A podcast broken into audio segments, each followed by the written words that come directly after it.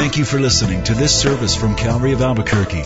It's our hope that this message will help you grow in grace and in the knowledge of our Lord and Savior, Jesus Christ.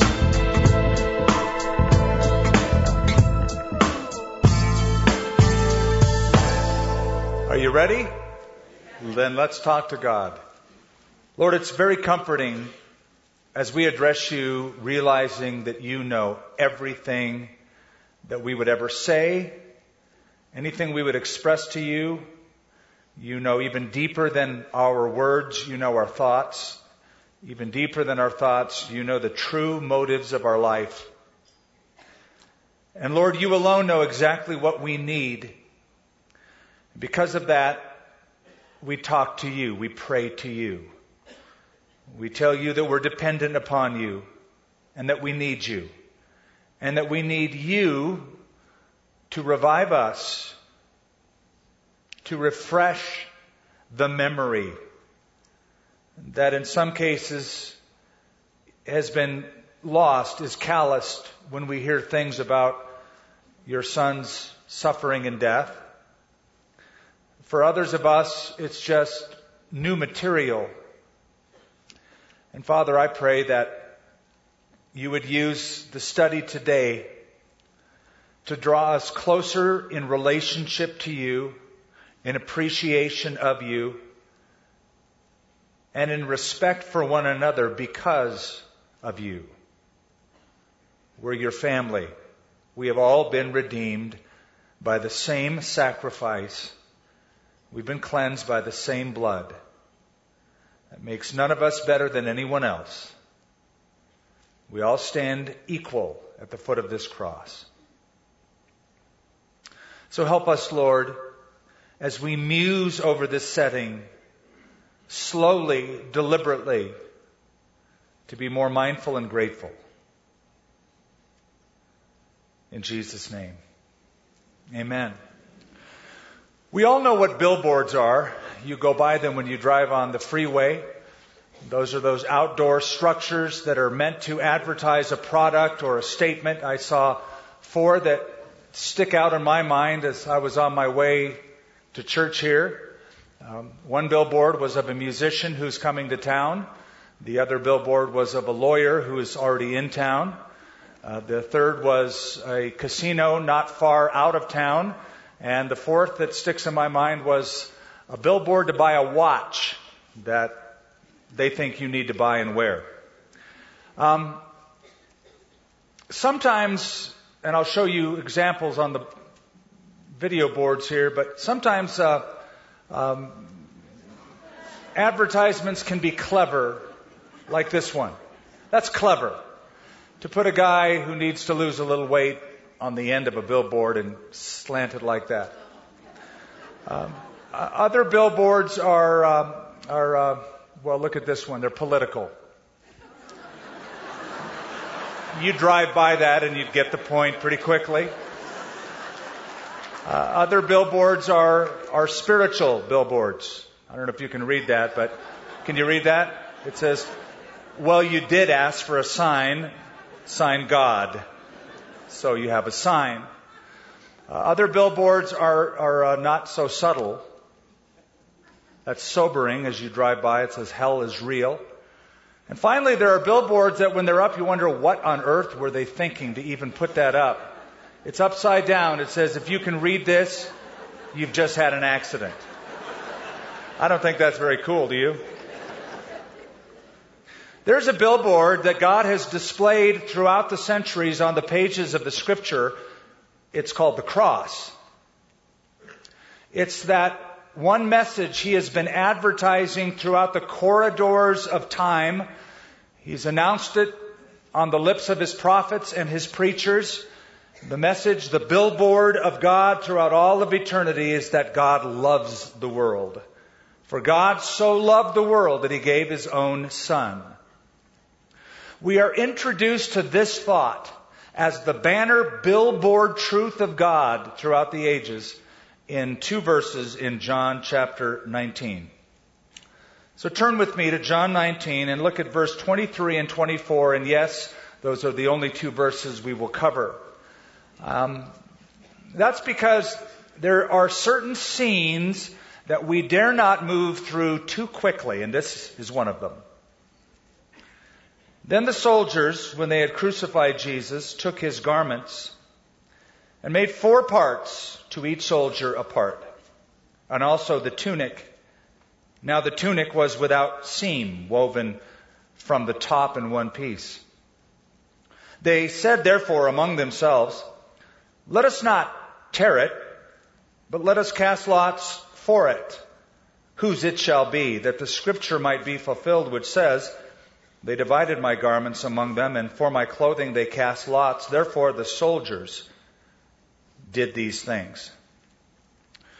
Immediately in these two verses, we're introduced to a thought that the cross wasn't a new, unexpected event, but that God had anticipated it throughout history. Because it was quoted in a psalm, the event itself. Somebody once said, and I remember the saying, no other religion has at its heart the humiliation of its God. I would only add to that and say that no other religion has anticipated in advance the humiliation of its God and made that the very focal point of all that it is about. We're introduced to that thought here. I saw a painting many years ago. I still recall it. It's a painting of Jesus standing in the carpentry shop at Nazareth. He's an adult by this time. He has laid down his tools in the shop. He is facing a window through which the sunlight, the afternoon, evening sunlight is filtering through. In the picture, Jesus is looking up toward heaven with his hands raised. The sunlight is coming through, hitting him, and casting a shadow on the back wall of the carpentry shop. And if you look at the shadow, it looks like the perfect form of a cross and a man on it. The point of the painting as you study it is that the shadow of the cross was cast throughout the very life of Christ. The question is, how far back does that shadow go? How deep and how long does that shadow run? I want to explore that with you today. Now we look at these two verses and we discover the soldiers divided Jesus' garments. Why did they do that and why is it written? That was a Roman custom and a Roman law that before a man was executed by way of crucifixion, that he was stripped completely bare. It was the ultimate and final humiliation. And that the garments of the prisoner would become the property of the soldiers. That was Roman law. The executioners would own any belongings that that victim had. They would divide them.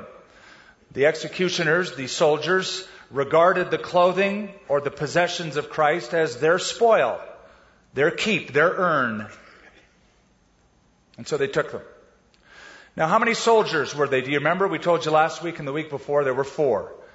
And there was given the name quaternion. A quaternion was a squad of four soldiers. But the average Jewish male wore five pieces of clothing an outer robe, below that a tunic, a belt, sandals, and a turban or a head covering. There's four soldiers, five pieces of clothing. Each soldier got one piece. The fifth piece, the tunic, they decided to throw dice for, cast lots for it. And they would decide who would get it. These soldiers were hardened men. They had to be. They fought wars, they quelled riots, they had killed many people like they were killing Jesus at this point. You gotta be a pretty hardened individual to not only take a dying man's possessions, but before he's dead, to gamble for them at the foot of where he can watch the whole event, the foot of the cross. But the point of including these two verses isn't just to speak of human hatred and human revulsion, but rather divine anticipation. That is why John says all of this was done that the scripture, Psalm 22, might be fulfilled. What John is showing you is that this cross cast a long shadow all the way back to David, who wrote about it. Psalm 22. An amazing piece of literature. When David penned Psalm 22, he knew nothing about crucifixion, hadn't been invented yet. But in vivid detail, in Psalm 22, David writes about the exhaustion, the physical torment of crucifixion, the unnatural position of the body during crucifixion, the raging thirst that ensues, nails that go through the hands and through the feet, several incredible details that could have only been known in the mind of God and then revealed to David. And that's why John makes mention of it. So today, I want to take a journey with you. Based on these two verses, let's see how far back that shadow goes.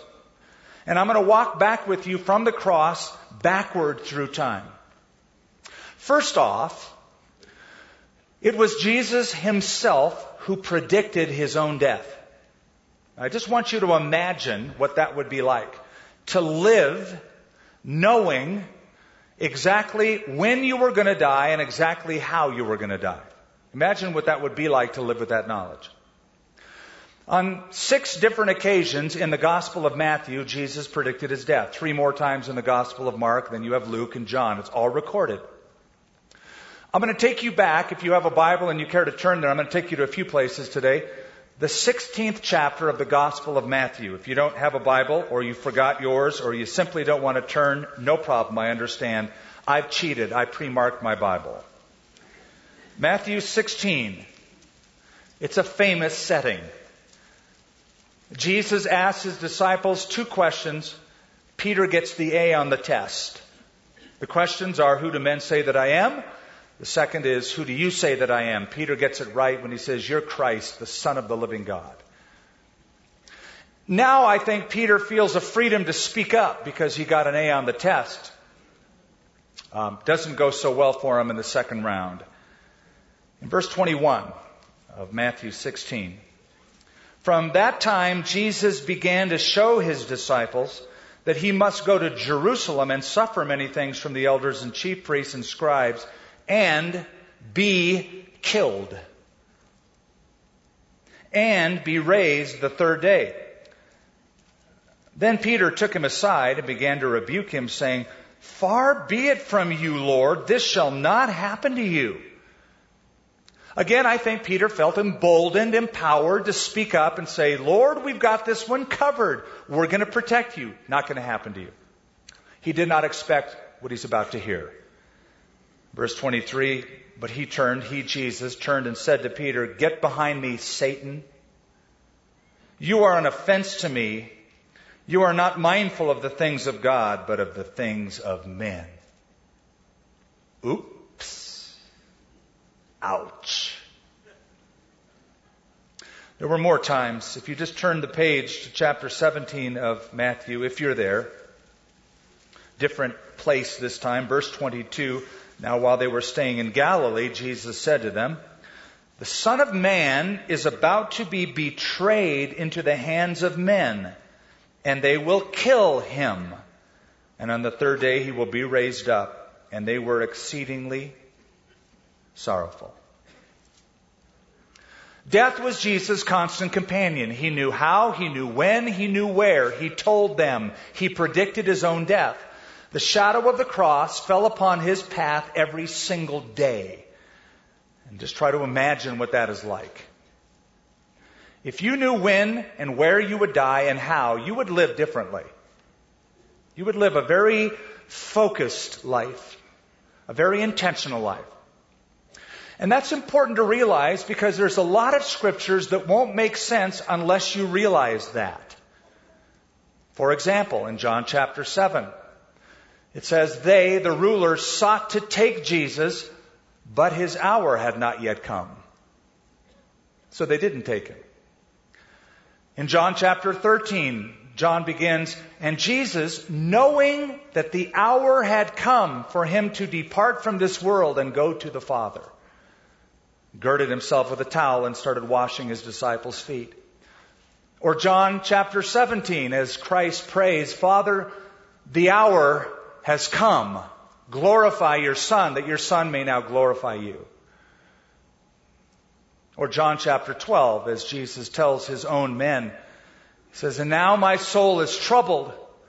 And what shall I say? Father, save me from this hour? No, for this very cause I have come to this hour.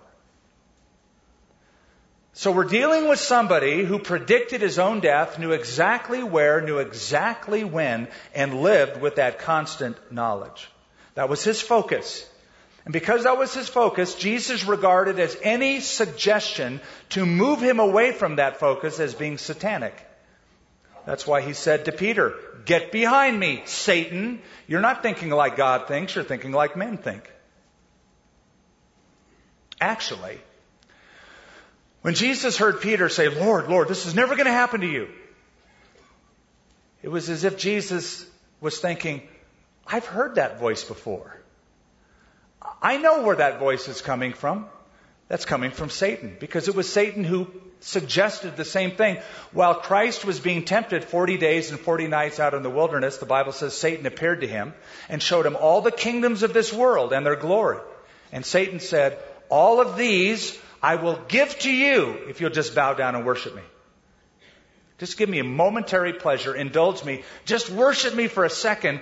I know why you have come. I know what you came for. You came to buy this world back, redeem this world. I'll give it to you. You don't have to go the way of the cross. You don't have to suffer. You don't have to shed your blood. Just worship me and I'll give it to you. Jesus said, Away with you, Satan. And now when Peter is suggesting, this isn't going to happen to you, Jesus goes, I, I recognize that voice. Get behind me, Satan. He regarded anything that would keep him away from the focus of the sacrifice of the cross as being satanic. Now that interests me that the devil, even the devil knew how important the cross was. It was a ladder to heaven. Jesus knew it. Satan knew it. So we're considering how far back the shadow goes. Jesus predicted his own death. Now let's go back a little bit further in time. Not only did Jesus predict his death, Jesus' forerunner predicted his death. The prophet who announced his coming. Who is that? John, I call him John the Baptizer. He really wasn't of any denomination, including Baptist at that time. It was just John the Baptizer is probably a better term. I've always loved John the Baptist because he reminds me of a lot of my old friends. I had friends who dressed weird and ate weird things. They were hippies, and John just sort of reminds me of them. He's sort of that strange guy down by the Jordan River. He had a singular denunciatory message. Repent was his first message. Repent. Got people's attention. Very powerful individual. John the Baptist believed that Jesus was the Messiah. But John the Baptist only saw Jesus as a living judge, not as a dying Savior. John the Baptist, like most Jewish people, anticipated the Messiah will come in gloriously and overturn the Roman government and set up shop, set up the kingdom. He did not expect a death at first. Now I want you to follow me in my thinking. If you were to take the Gospels, Matthew, Mark, Luke, and John, and what we call harmonize them or give a um, chronological blow by blow rendition of all of the Gospel records, this is how it comes down. Jesus comes to the Jordan River to be baptized by John. After he's baptized, he goes into the wilderness for about six weeks, 40 days. After that temptation, he comes back to the Jordan River and sees John again, second time. So, here's John. He's down at the Jordan River. He's saying, repent, and listen to his message. He quotes Isaiah chapter 4. Woe unto you, you brood of slimy snakes! Who has warned you to flee from the wrath that is to come? And speaking of the Messiah, he said, His winnowing fan is in his hand, and he will thoroughly purge the threshing floor. He will gather the grain into his barn, but he will burn up the chaff with unquenchable fire. It's a fiery preacher. It's hellfire and brimstone. And all of that would be accurate at Jesus' second coming, but not his first. So here's John bringing a very denunciatory message, but then three things happen. Number one, Jesus comes to the Jordan River to be baptized. Remember John's reaction? He goes, Lord, Lord, this is wrong. I shouldn't baptize you. You should baptize me. You have nothing to be baptized for. But now he realizes in Jesus' baptism that Jesus has come not to yell at sinners, but to identify with them. So he gets baptized. Blows John's mind. Second thing that happens is as he is baptizing Jesus, the heavens open and the Spirit of God comes like a what? A dove. Ever wonder why a dove? You say, sure, that's so churches in the next 2,000 years can have doves in the front of their church. No, that's not why. to John the Baptist, who was the son of a Jewish priest, he would immediately recognize the dove as an animal of sacrifice. The lamb was the animal of sacrifice, but if you couldn't even afford a lamb, if you were the poorest of the poor, you bring a dove. So, first, Jesus gets baptized, identifies with sinners. Second, a dove shows up. It tips him off that a sacrifice is somehow involved. The third thing is that Jesus goes away for six weeks, comes back, and the second time when John sees him coming to him, he says something very different. He says, Behold, the Lamb of God, which takes away the sin of the world. What has happened between flee from the wrath that is to come and behold the Lamb of God? Well, six weeks have happened. And I believe that during that six weeks, John went again back to the scrolls of Isaiah from which he had taken his, his cues. He had been quoting Isaiah throughout his early ministry. And he started reading some of the other passages in Isaiah, like Isaiah 52, Isaiah 53, which says of the Messiah, He was led as a lamb to the slaughter, as a sheep before its shears is silent, so he opened not his mouth. And it clicked. He connected the dots. So as Jesus comes back, instead of a denunciation, it's an introduction. And he says, Look, behold, the Lamb of God, which takes away the sin of the world. In that statement, he is announcing a sacrifice is coming. He is predicting the death, the cross of Jesus. He is the Lamb of God, the animal of sacrifice whose blood will take away the sin of the world. Now John the Baptist is discovering that this Jesus will do more than all of the proclamations and denunciations of the law of Moses. If you have never read Pilgrim's Progress, the book Pilgrim's Progress, please read it at least once before you die. It is worth the read. Charles Spurgeon read it twice a year. It's an old story written by John Bunyan. Um, the main character of the story is Christian. He has left his hometown called the City of Destruction. He's on his way to the Celestial City. You get the picture. It's an analogy of the Christian life. As Christian starts off, he's got a backpack on and it burdens him, it weighs him down. And the story relates the backpack as, as his sin, and added to the sin is the law telling him he's a sinner. You're bad, you're a sinner, you're wrong, you're this and that. And so the law mixed with his sins is the burden on his back. So listen to how John Bunyan puts it. And I saw in my dream that as Christian came up to the cross, the burden loosed from his shoulders and fell from his back and began to tumble until it reached the mouth of the sepulchre where it fell in and I saw it no more. It's a picture of coming to the cross of Calvary. The burden of sin, the denunciation of the law falls off, rolls down into the tomb of Christ risen from the dead, and I saw it no more. John is waking up John the Baptist to that realization. So Jesus predicted the cross. The forerunner of Jesus predicted the cross. Let's go back a little bit further. Let's see how far back the shadow goes before that. At the birth of Jesus Christ, his visitors at the birth also predicted the cross. Now, would you agree that Jesus had a very unusual birth? Not just the fact that he was virgin born, but the things that were happening around him at the time. I don't know about you, but when I was born, nothing remarkable happened. Well, my mom says, What, you were born? That's remarkable. But really, nothing great in the world. I did a little digging to find out what happened when I was born. Only two really thing, uh, things really stand out. Number one, the President of the United States, Dwight Eisenhower. Some of you are going, Who? That's how far back it was. Dwight Eisenhower signed into law on my, the date of my birth that the minimum wage, wage in America should be raised to one dollar. Epic, huh? Also, the day I was born, a World Series was going on.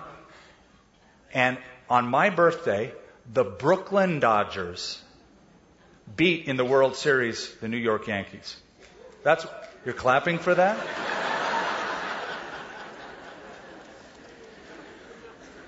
You go to the birth of Jesus, it's a whole different scene.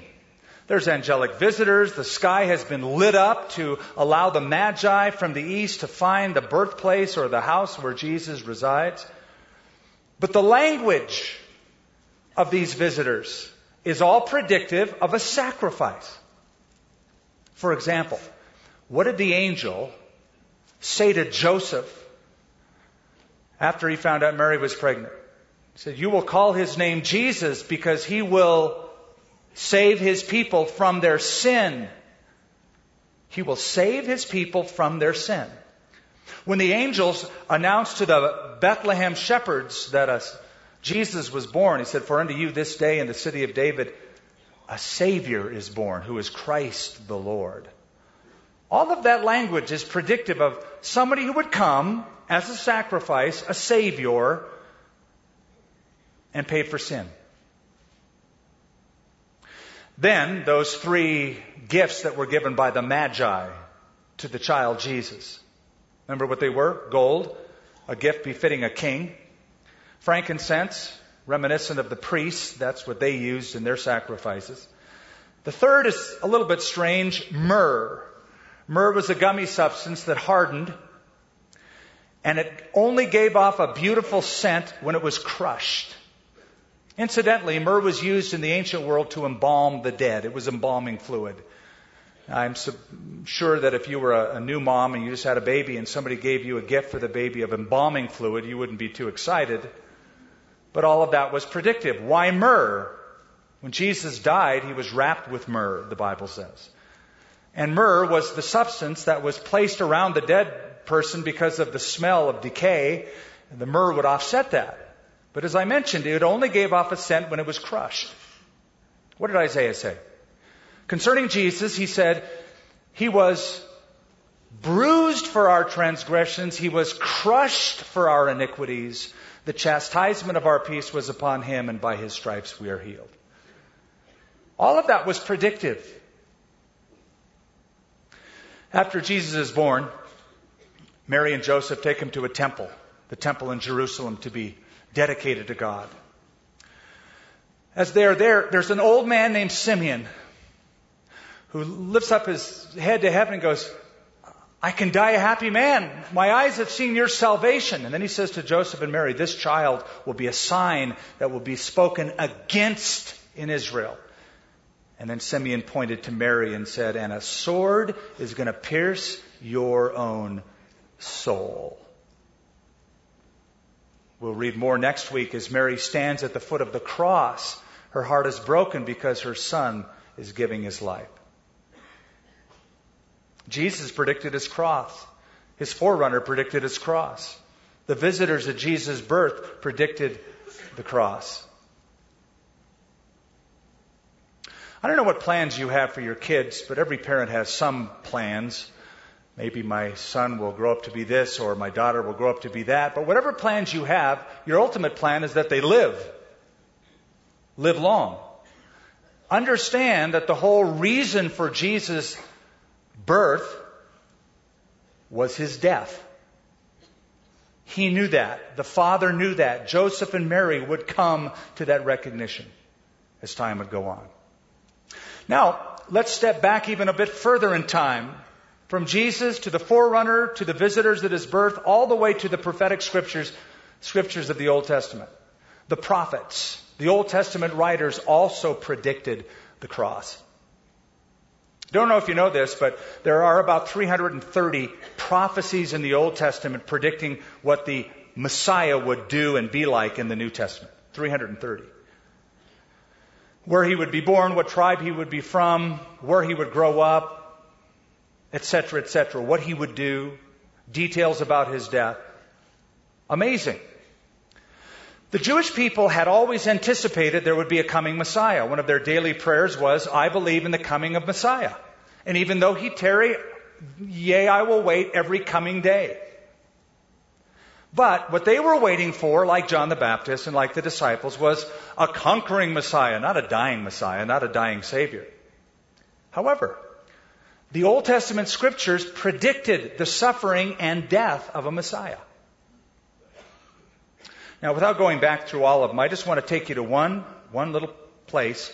If you're in John, go back one book to the Gospel of Luke, chapter 24. I want you to take a look at this, at Luke 24. This is after the death of Christ and after his resurrection. He's alive again. He's walking from Jerusalem to a little town called Emmaus because two disciples of his are also walking on that road. Verse 16 of Luke 24 But their eyes were restrained, so they did not know him. And he said to them, What kind of conversation is that that you have with one another as you walk and are sad? Then the one whose name was Cleopas answered and said to him, Are you the only stranger in Jerusalem? Imagine asking Jesus that question. And have you not known the things which have happened in those in these days? Can you imagine asking Jesus that question? They're referring to the things that happened to him. But, but look at what Jesus says. He said to them, What things? You know why he does that? He knows what things. He wants to hear them say what things. So they talk. The things concerning Jesus of Nazareth, who was a prophet, mighty in deed and word before God and all the people, and how the chief priests and our own rulers delivered him to be condemned to death and crucified him. But we were hoping that it was he who was going to redeem Israel. Indeed, beside all this, today is the third day since these things happened. Yes, and certain women of our company who arrived at the tomb early astonished us when they did not find his body. They came saying that they had also seen a vision of angels who said he was alive. And certain of those who were with us went to the tomb and found it just as the women had said, but him they did not see. Now listen to Christ. And then he said to them, O foolish ones, and slow of heart to believe in all that the prophets have spoken. Ought not the Christ to have suffered these things and to enter into his glory? And now here's a verse that I, in my spirit, drool over. And beginning in Moses and all the prophets, he expounded to them in all the scriptures the things concerning himself. If ever there were a conversation I wish would have been recorded, it is the one alluded to in verse 27. Beginning at Moses and all the prophets, he expounded to them in all the scriptures the things concerning himself. The first Bible study Jesus gave after he rose from the dead was an expositional prophetic Bible study. I imagine he took them back to Genesis 22, talked about Abraham and Isaac, like we mentioned last week. I imagine he took them to Numbers 21, where the snakes were biting all the people, and Moses lifted up a serpent on a pole, and God said, Look at that bronze serpent, and you will live. And Jesus had said, As Moses lifted up the serpent in the wilderness, the Son of Man must also be lifted up. I'm sure he took them to Isaiah chapter 52 and 53. The suffering servant passage is so clear of the suffering of the Messiah that would come. And I'm sure he took them to Psalm 22, the very psalm we started with in our reading. Because Psalm 22 begins and opens and closes with two sayings that Jesus uttered while he was on the cross, including, My God, my God, why have you forsaken me? And their eyes started getting open. They go, I get it, I get it, I get it. So here's the deal. Those soldiers who were throwing the dice and gambling for Jesus' clothes, as hardened as they were, as self serving as they were, what's important to understand is that God had anticipated all of that and inspired David to write in detail about it in the 22nd Psalm. That's how far the shadow goes back. Jesus predicted it. His forerunner predicted it. The visitors at his birth predicted it. The prophets predicted it. I'm going to take you to one final place take you all the way back to see how far that shadow goes and where it started. So turn with me to Revelation chapter 13. You go, Revelation, shouldn't it be the other direction? No, it shouldn't. And you'll see why in a minute. Revelation chapter 13. Now, I warn you, the 13th chapter of Revelation is about a guy we call the Antichrist, not Jesus Christ. But Jesus Christ is mentioned here. You're dealing with an Antichrist who will come in the future on the world scene. The world will worship him because he's going to solve all the problems. They're going to give all of their love to, all of their allegiance to. This Antichrist is only a temporary ruler as opposed to the eternal ruler, Jesus Christ. And so they're compared. But I want you to see something very important. Because if we ask the question, how long is the shadow of the cross? Did it start with the prophet Daniel in Daniel 9 when he first predicted that? Did it goes all the way back to Abraham and Isaac and Mount Moriah and that whole scene? goes back further than the birth of Christ, goes pre Bethlehem, goes pre prophet, pre patriarch, goes pre creation. The cross was in the mind of God before the creation happened. Verse 7, Revelation 13. It was granted to him, him being the Antichrist, to make war with the saints and to overcome them, and authority was given him over every tribe, tongue, and nation. All who dwell on the earth will worship him, whose names have not been written in the book of life of the Lamb, listen carefully or watch carefully, the Lamb slain from the foundation of the world. Before Jesus ever left heaven to come to this earth to take on a body of flesh, communing with the Father and the Spirit, the triune Godhead agreed this is how it's going to come down. It's not like Jesus is about to leave heaven and go into the womb of a virgin, and God the Father said, oh, oh, oh, before you go, one final thing I neglected to tell you. You're going to a cross to finish this whole thing off. It wasn't sprung on him. It was known before the foundation of the world. One of the apostles, Peter, wrote in his book, 1 Peter, we were not redeemed with corruptible things, but by the precious blood of Jesus Christ, a lamb without spot or blemish. Indeed, he was foreordained before the foundation of the world. That's what Peter said. So the shadow of the cross, it's a long shadow. It was in the mind and heart of the Godhead who shared that in part with Abraham and the patriarchs and the visitors at the birth of Jesus and John the Baptist. And Jesus predicted it himself. And here we read in John 19, just as David predicted and the other prophets, it happened. Think about it.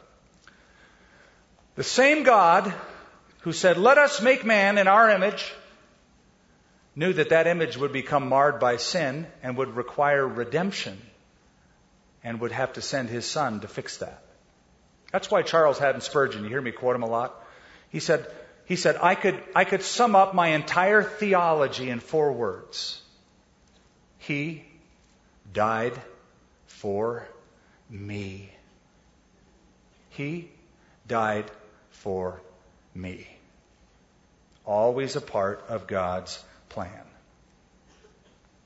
I've got to tie one more bow on this package. Do you know when God picked you to be a son or daughter? If you think, yeah, the day I was saved. No.